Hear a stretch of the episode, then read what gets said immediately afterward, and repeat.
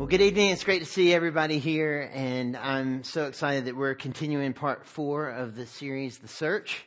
And uh, tonight we're dealing with this question, uh, why the church? And you might be like, why in the world are we talking about that? And you might have never thought about that question before. In fact, for the first week we, we looked at uh, in the series, who is God? That's a pretty, pretty important question to answer in life. Who is God? And then we looked at the second week, who are you or who am I? Um, and so we were talking about your identity and who you are in Christ. That's what we are really trying to focus on, your foundation in that. We sang about that tonight in Cornerstone. And then uh, last week we uh, looked at a big question that everybody asks at some point in life is, why am I here?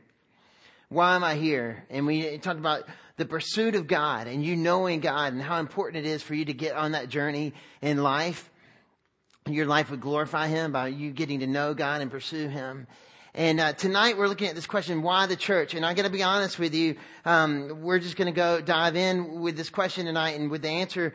But I just want to say, if you were to like survey people all over the world, this question probably wouldn't get in their top 10. And as an 18, 19, 20, 21 year old, you've probably never thought about this question before. And I'll be totally transparent with you. I did not think about this question when I was your age. It wasn't until I was about 22, 23, 24 that I, that God like really convicted me about this question. So I am taking a risk tonight here at the living room, and I realize that. But I want to tell you that the risk I'm taking tonight is so important to take because this, the answer to this question is so important for you and to figure out, um, exactly what God has created you for and that He has a plan and a purpose for your life that He has a calling on your life, that He has amazing things that He wants to do in and through you. And it's wrapped up in the answer to this question. So we're going to dive in and I'm going to tell you what I want you to know tonight. It's not going to be a normal talk, okay? I'm just going to tell you what I want you to know. And then at the end of the night, I'm going to tell you, I'm going to ask you to do one thing. So this is what I want you to know, okay? We're, uh, we're just going to dive in. I don't know if I have you with me, by the way. That worship was incredible, by the way. That was incredible. It's always, yeah, the band is amazing. They're not done yet, so that's that's the good news. There's a great ending coming, and um, it's great to have Jessica on uh, the cello. That's awesome to have that. I wish we could have that here. Yeah, that's awesome. Good stuff. So anyway, but we have a, a, a great night ahead, and we have a lot of important stuff to cover. And this is what I want you to know. Okay, the first thing I want you to know is that the church is beautiful. The church is beautiful. And you're like, really? Okay, we're going to talk about that. But the church is beautiful. Okay. Second thing I want you to know is that your generation, millennials, are leaving the church. You're not shocked by that. Your generation is leaving the church. And then finally, the third thing I want you to know is that you've been given a gift for the church. You have been given a gift for the church. If you have put your faith in Jesus Christ, you have been given a gift by God for the church. Every single one of you. And we're going to talk about that. Okay, so we're just going to dive in. The church is beautiful because I'm like, what does that mean? The church is beautiful. Okay, and um, before I go any further, though, before we dive into that, I just need to tell you if you're here tonight and you're not a believer in Jesus Christ, first of all, I want to say we are so glad you're here. Seriously, we created this church for you. We thought of you when, when we built this building. I'm not kidding you that this thing was created for you because we are about leading people into a growing relationship with Jesus Christ. And so if you don't know Jesus, I want you to know any, I, the most important thing I want you to hear from me tonight, if you don't know Jesus, is that you're welcome here. And we long, we want you to come uh, week after week. And, and we hope that your journey here will allow you to come to know God. Because that's so important. Secondly, if you're not a Christian, the thing I want you to do is because you might like, you've already heard me sort of the intro to this talk, and you're like, boring, okay? Get the band back up there. That was pretty cool. Let's bring the rapper back. That was really cool. You know, and I get that. Okay, but here's the thing I want to say. I want you to listen to the night because I think if you're ever wondered about Christianity, or if you've ever wondered about the church, and maybe why the church does certain things, or what, maybe why it's not as, as great as you think it might be or should be, then I hope you'll find the answer to that tonight. And I hope in some way that if you'll pay attention through the whole way through, that you'll see that Christianity has a purpose, that it's real, and that God is doing something through Christians all over the world. So, anyway, that's, that's the first thing. And the second thing I want to, I want to say just about my college experience really quick is that when I was in college, when I was your age, I didn't think about the church because all I wanted to do was know Jesus. I just wanted to know Jesus. And I was selfish about knowing Jesus. I'll just say that right now. I would like go to events like the living room and I would go by myself. I wouldn't invite my friends. That is a terrible idea. But I would just go by myself because I didn't want my friends to distract me in worship. Okay, that's really, really selfish and really, really immature. Okay, but I was like, ah, the spiritual thing would be for me to be alone and just be me and God. Okay, that's not cool. Okay, but I wasn't. I just wanted to know Jesus in college, but I didn't know that Jesus was all about the church. I didn't understand that when I was your age. And so in this passage, we're going to see why he's all about the church. And I hope you'll dive in with me. So the church is beautiful. That's what I'm trying to get you to know right now. And we're going to dive into Ephesians 5, 25 through 32. This is a great passage um, that people use in weddings all the time. But uh, ladies, don't freak out. I'm not trying to teach you to submit to your husband right now. So Ephesians 5, 25. Husbands, love your wives just as Christ loved the church and gave himself up for her to make her holy, cleansing her by the washing with water through the word, and to present her to himself as a radiant church without stain or wrinkle or any other blemish, but holy and blameless. Now, this is the part I want you to know. In the first part of the verses, we won't go back to that. but said that Christ laid down his life, basically gave up his life for the church. Okay? It's like for the church. What's that about? No, for, for you. He gave up his life for you. And, and the reason he did that was he wanted to present the church, which is you, by the way, to himself as a radiant church without stain or wrinkle or any other blemish, but holy and blameless. And I was trying to just sum up what, what that is. What does that say? Well, I, I think that says just in my own terminology, that the church is beautiful. Because Jesus laid down his life for people who are the church, and he did it to present the church to himself as a radiant church without stain or wrinkle or any other blemish, but holy and blameless. Keep going. In the same way, husbands ought to love their wives as their own bodies. We're not going to get into that tonight. He who loves his wife loves himself. After all, no one ever hated their own body, but they feed and care for their body just as Christ does the church. Which I just will say, this is not in the notes, and this is not what I was supposed to talk about, but, but I think it's interesting. This is, after all, no one ever hated their own body. But have you ever known someone to complain or critique or criticize their church? One person's with me. I like it. But seriously, I mean, have you heard people? I mean, I'm guilty of it. I've, I've walked out of a service before and been like, that wasn't that good. Really? What, what was that about? I mean, that, that closing at the, at the end with the preacher, the applic- was, there was no application there, you know, and I, critiquing the church. It says, after all, no one ever hated their own body, but they feed and care for their body just as Christ does the church. For we are members of his body. If you are a believer in Jesus Christ, then you are a member of the body of Christ, the church. Keep going. For this reason, a man will leave his father and mother and be united to his wife, and the two will become one flesh. Another interesting topic that we should talk about at some point, but we're not going to talk about that tonight. This is a profound mystery, but I'm talking about Christ and the church. And I think this is where we miss this passage and we use it in weddings all the time. And I think there's tons of truth in it for weddings. I'm not saying anything about that. But what the amazing part of this passage that we miss is the profound mystery is not that, that a man and a woman would come together in one flesh. It's that Jesus Christ and the church, the people of God would come together as one. And see, we are members of his body. And so this is the thing I want you to know is that the church is beautiful because we're members of the body of Christ. We're one with him. And he is the head of the church. He is the leader. He is the leader of the church and he's perfect. But I have a question for you. Do you believe the church is beautiful? Do you really believe the church is beautiful? I mean, have you walked out of the service and gone, I don't like that place? Have you had an experience that would make you think, man, the church isn't that great?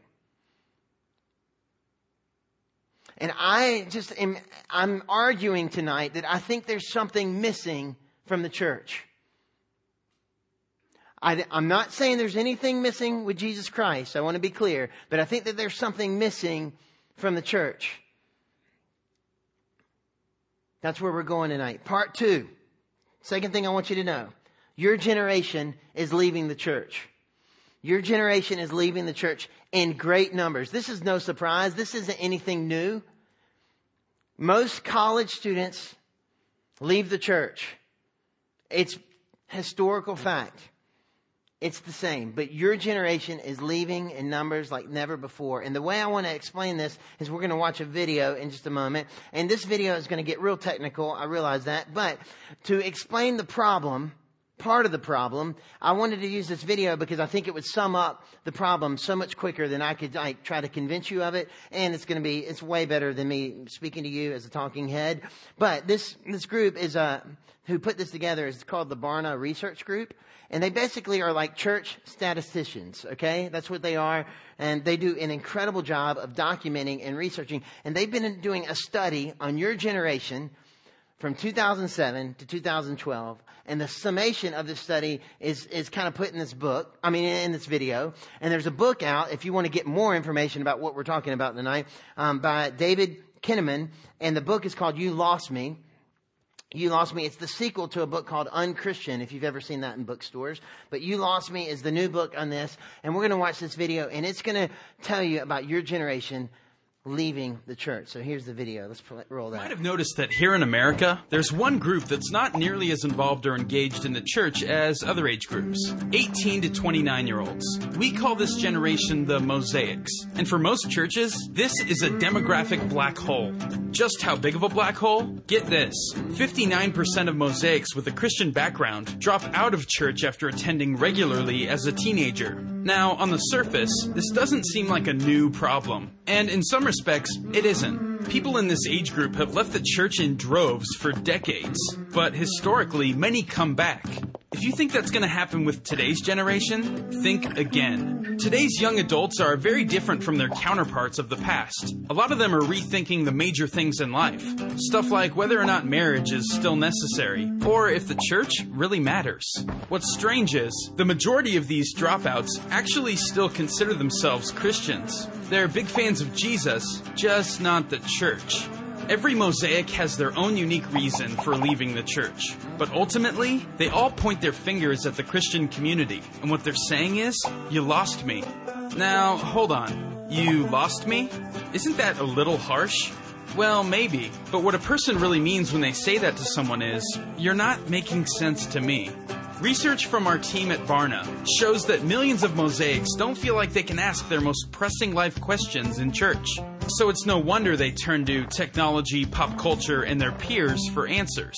With all of the resources on the internet, young people have access to answers to lots of things, important and trivial. And some of the answers seem to make sense. But just because something makes sense, it doesn't mean it's the truth.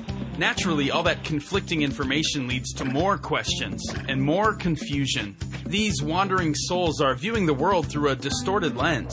They need the wisdom of the church to help them see things through the lens of faith, but they can't even see that. What we need is real dialogue and real answers to the questions that all too often just get swept under the rug. It means we stop ignoring the elephant in the room, roll up our sleeves, and seriously address the tough questions about science, sexuality, culture, and lifestyle. Let's be careful not to judge them too quickly and give our young Christians the tools they need to cope with the modern world. We need to teach them to be discerning in today's culture, to be influential among their peers as followers of Christ.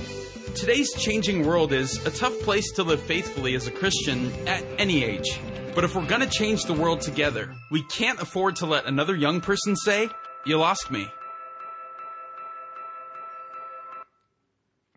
That's great stuff, and it's true. And I really believe that we can change the world together. But the thing I want you to get, because you, you might have missed it, just because it's a statistic, and I know it's dangerous as a speaker to like use statistics uh, to like get you to inspire you. But I just want you to think about this number, okay? The number that they said was 59% of the group, of the group that actually follows Christ right now. So 18 to 29 year olds that at some point in time were following Christ. That's about 25% of, of our nation, by the way. Not the 18 to 25, but 25% of the followers of Christ in this age group. Um, they will, 59% of that 25% will leave the church. And you're like, okay, you're not making any sense. You're just spitting out numbers. Okay, so here's what the number comes out to be 8 million people over the next 10 years will leave the church. 8 million people. And, and you heard it. We don't know if they'll come back.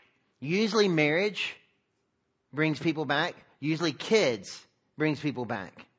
But that's happening later for people and it's not happening as much as it used to happen. And so we don't know. Researchers don't know what's going to bring you back, what's going to bring your generation back to the church. But here's the thing. It's not, that's not the problem that people are leaving the church. And that's what I don't want you to hear tonight. There's a greater problem, and, and the greater problem is that we, meaning pastors, as leaders in the church, have done a terrible job of communicating to you the purpose of the church. And uh, how many of you, just out of curiosity, went to a North Point Church campus, either Buckhead Church or did you hear yesterday's sermon from Andy Stanley yesterday? Show of hands, you heard that? That's cool. Okay, if you didn't, I really want you to go hear this message because I was so fired up and I was like, I, I, this message was so good. Andy's always great. If you haven't heard our pastor, I love our pastor. He's an amazing, amazing communicator. And uh, the sermon was over yesterday. I walked up to the fourth floor offices. I ran into Kristen. I said, Kristen, I think we should just play Andy's message at the living room tomorrow night because he's saying everything that I want to say. I mean, this is, this is incredible. And this has not like been the first time that this happens. Um, I usually leave many of his sermons. I'm like, we should just play it at the living room. It's going to be way better than what I have to say. But this is the, the reality of what he said. And this is just something that he said that was incredible. But he talked about how we've, um, done a terrible job of translating, of translating uh, the Bible and specifically when it comes to the church. So I don't know if we put the startingpointseries.com uh, thing, but you can go watch yesterday's sermon if you go to startingpointseries.com, startingpointseries.com. It's uh, the message is number eight. It's the last one in the series, so go check that out. But yesterday he talked about the tragedy of translation. So we're going to put this up, and the word for church is ecclesia. If, if you heard it, you remember this. And ecclesia um, it really means gathering, assembly, or congregation. That's what the word church means in the original language. It means gathering, assembly, congregation. And the tragedy of the, of the translation was um, when it got translated into English, a German word got put in there, and that word is church. Okay? And that means building. It doesn't mean gathering, assembly, or congregation. And so, here's the problem with that in the English language, is that most of us grow up and we think of the church and we always think of the church as a location or a building. And we don't think of it as a gathering of people. And we've got to change our mindset because there is a significant purpose for the gathering of people. And there's a significant purpose for every single person who shows up and gathers as the church. And you got to understand that. And we have failed as leaders to define that for you and to define that for the generation before you, Gen X, just in case you were wondering, millennials out there. I know you were wondering about that. You can also be called Gen Y. I know you're excited about that, but millennials is way cooler than Gen Y because Gen Y is like Gen Y, like what in the world?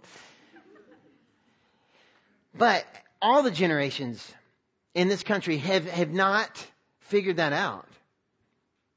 That the church is really a gathering of people and that there's a specific purpose for every single person that's involved in it. And when, when 8 million people leave the church, they're missing out on something that God has intended for them. And that, that's what I want you to understand. And the third thing I want you to know tonight is that you've been given a gift for the church. If you know Jesus, if you have a relationship with Jesus Christ, when you enter into that relationship with Jesus Christ, the Holy Spirit comes into your life. Here comes deep theology without scripture, which is dangerous, I realize, but we don't have time to go through a whole seminary class to explain this, okay? But when you put your faith in Christ, you receive God through the Holy Spirit into your life, and He seals you with the potential and power of God in your life that gives you a gift, a spiritual gift, or multiple gifts. And every single person that's a member of the body of Christ, a member of the people of God, has a gift for the people of God. Here comes the scripture you need to know. 1 Peter 4:10. Each of you should use whatever gift you have received to serve others as faithful stewards of God's grace in its various forms. Each of you should use whatever gift you have received. It's not anything that you were born with. This isn't something that you woke up with one day and you were like, hey, I'm really strong. I'm a great athlete.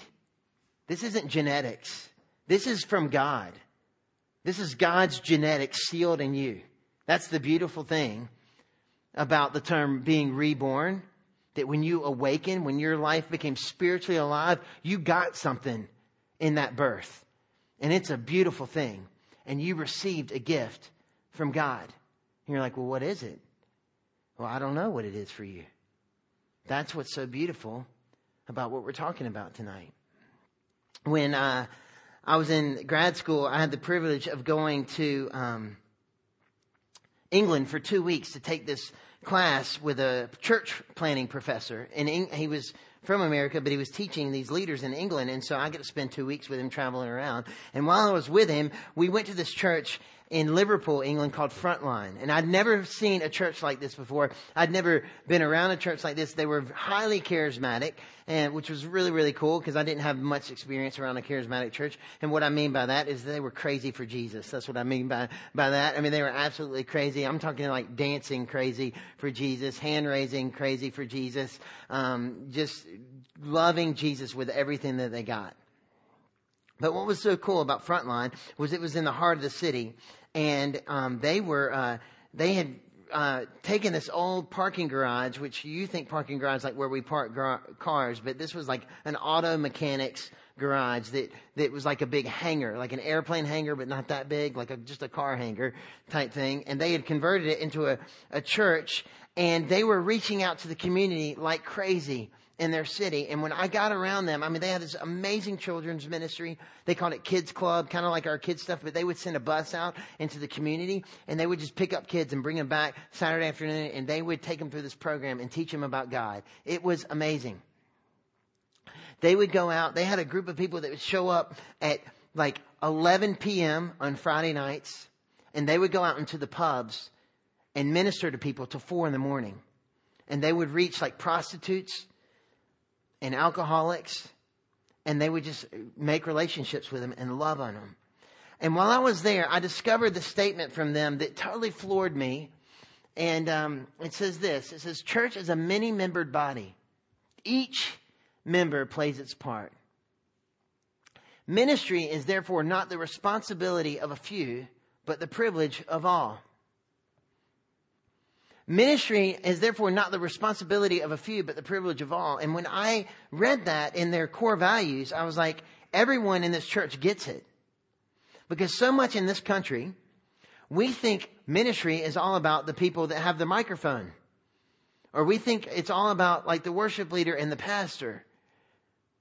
But we don't realize that, that ministry is for everyone. That it is a privilege of everybody who follows Jesus Christ. And this church was amazing because they got it. And every member that came into their church, that joined their church, they understood they weren't just going to sit down and hear a good sermon, that they were going to get their hands dirty and get involved and make a difference in their community. And they were going to be a light among the darkness. And that everyone was called to be a light in the darkness. And they saw it as a privilege to follow Christ and represent Christ in the city of Liverpool. And it was amazing. It, Amazing to see and experience. I'm like, they get it. This is what it's about. Everybody's supposed to be involved. Everybody has a part. Everybody has a role. And everybody is of equal value. Because without everybody, then they're not really the church. We're missing some gifts. We're missing some people. We're missing some people on the team. Let's keep going here. Ephesians 4 11 through 15. This is where we get the responsibility of a few in some ways we misinterpret this passage I'm about to read. Ephesians 4, 11 through 15. It was he who gave some to be apostles, some to be, if you're wondering like apostles, that means one who is sent. That could be missionaries. Uh, some to be prophets, truth tellers. That's what that is.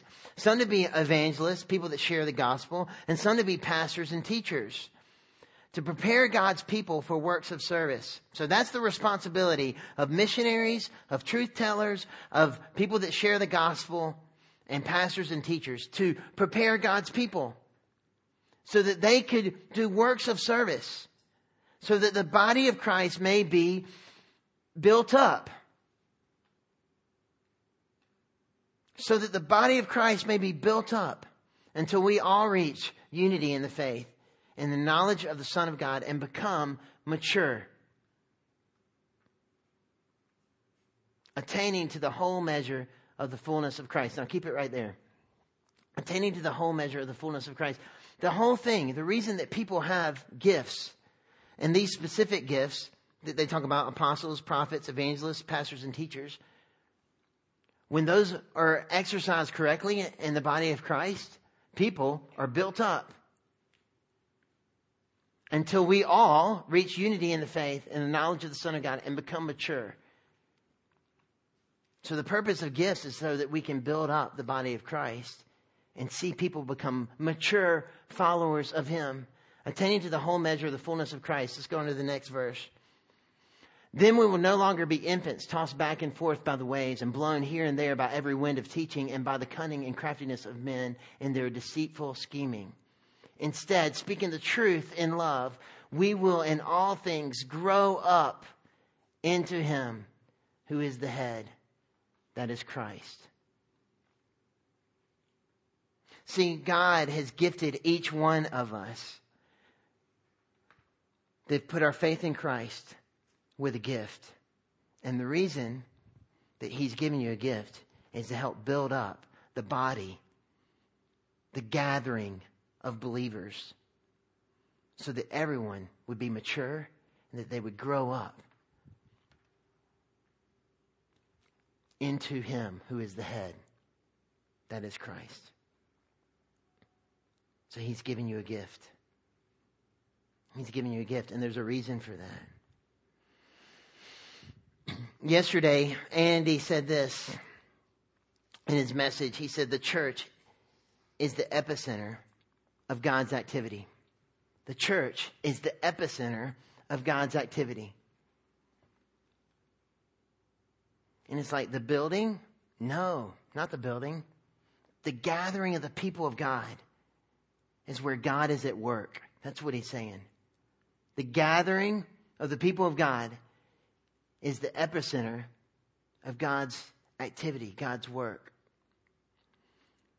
So, there's three things I wanted to say to you tonight. There's three things I wanted you to know. The first is that the church is beautiful. But I'd rather say it this way God's gathering is beautiful. God's gathering is beautiful. Second thing, your generation is leaving the church, but your generation is leaving God's gathering. And we can talk about that. But they're leaving. They don't even know they're leaving God's gathering because they don't know it as the gathering of God's people, but they're leaving it and you've been given a gift for the church. You have been given a gift for God's gathering. So there's something that I want you to do because you have been given a gift. I want you to figure it out. I want you to figure out what that gift is or multiple gifts. And I want you to figure out how to use it. Because right now, if you're not using it, it's missing from the body of Christ. And the one way I want you to do it is the volunteer. And this might sound self serving, and I don't mean it to sound self serving because you're like, of course, you're the pastor, you're going to say volunteer. But I'm going to explain why you should volunteer. But before I do, I'm going to let one of our students explain it to you through this video. This is Rob Morton, a Georgia Tech student, and he volunteers here at Waumba Land. So let's roll that video. My name is Rob Morton. Um, I'm a student at Georgia Tech, and I volunteer in Waumba Land. So it's a lot of playing with kids. Um, we play with them for about half an hour. Um, then we kind of take them to a big group room, um, and they hear some music. They sing along. It's kind of like worship for the kids. And then they have a message, which is, you know, turn down lots of props for the kids. We have one topic every month that we go through. And we play a lot of games that also kind of reinforce that topic.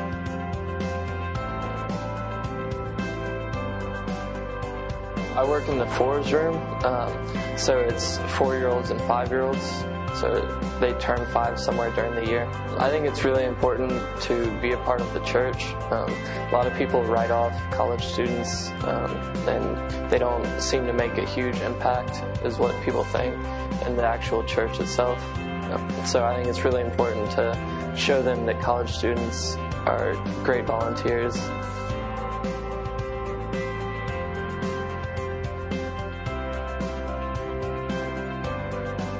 regret it. You'll keep coming back because you love it. And that's true, yeah. Rob, this is amazing about Rob. Rob, where are you?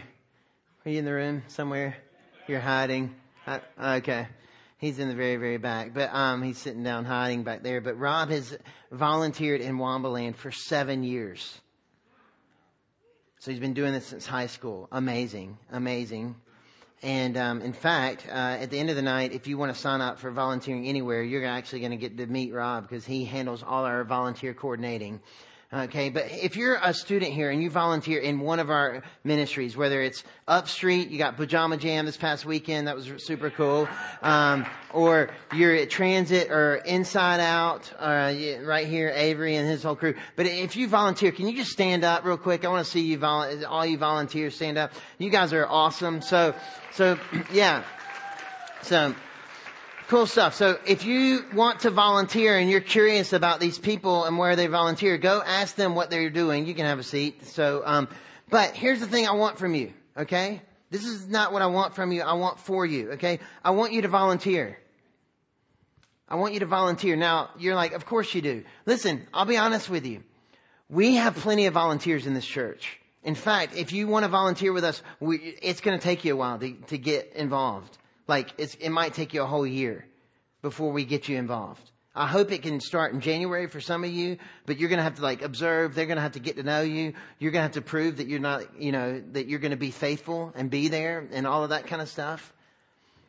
But here's what I want for you, and this is why I want it, is you're not gonna, you, you've got to figure out how you're wired and you've got to figure it out how you're gifted.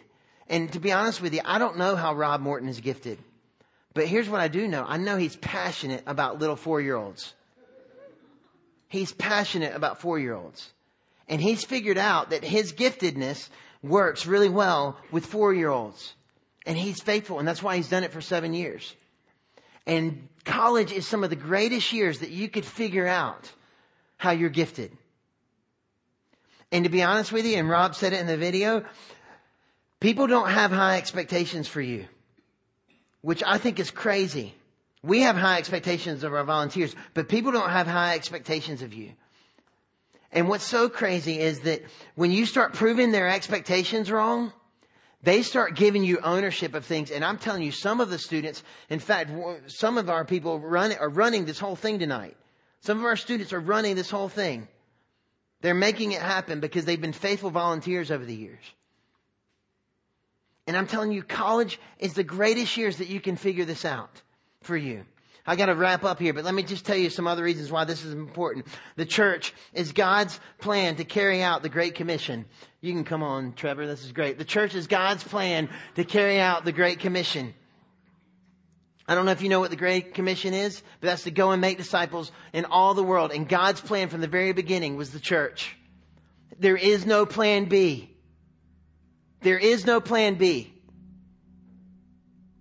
And so you've got to decide if you want to be a part of the generation that's going to rise up and say, we love the church because the church is beautiful.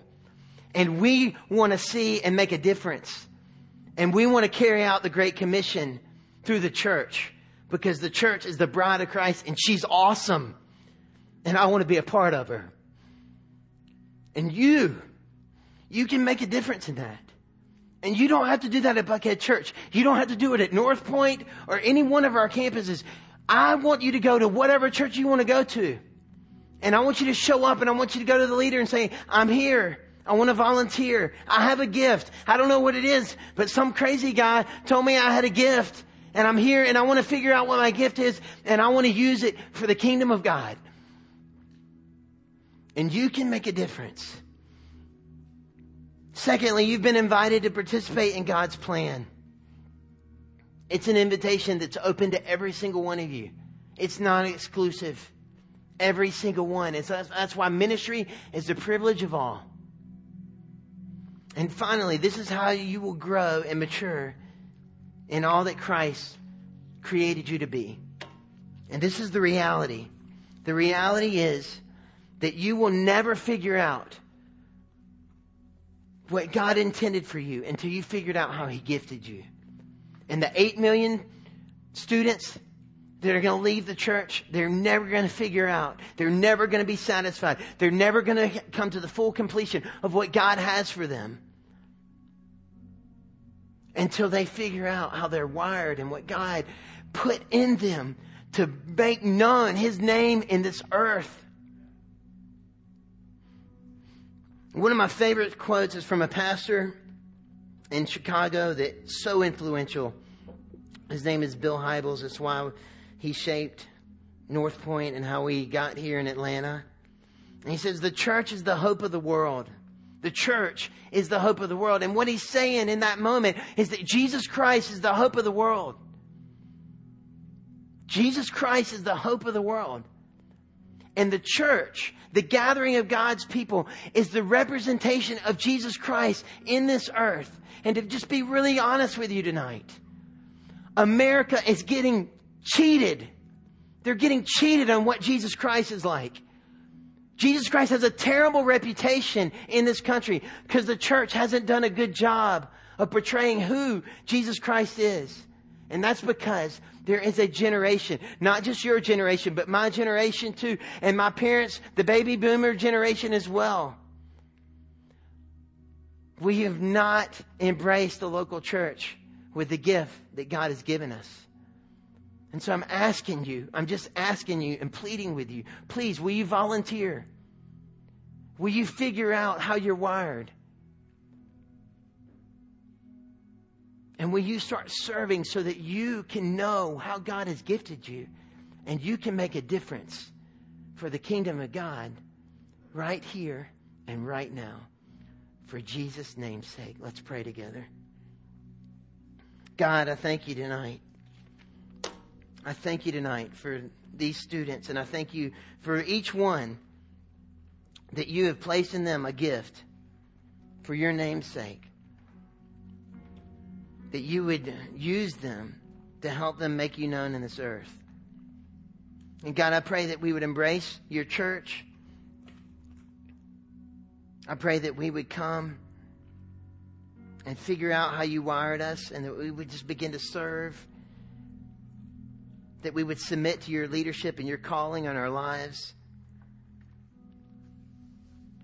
And that we would say, yeah, we know why the church, because it was God's plan from the beginning that we would gather there and make you known and shine you brightly for your name's sake in this earth. That people all over the world would come and see what you have done, come to know what you have done through the church of Jesus Christ. So, God, would you lead us to do that for your name's sake? In Jesus' name, amen.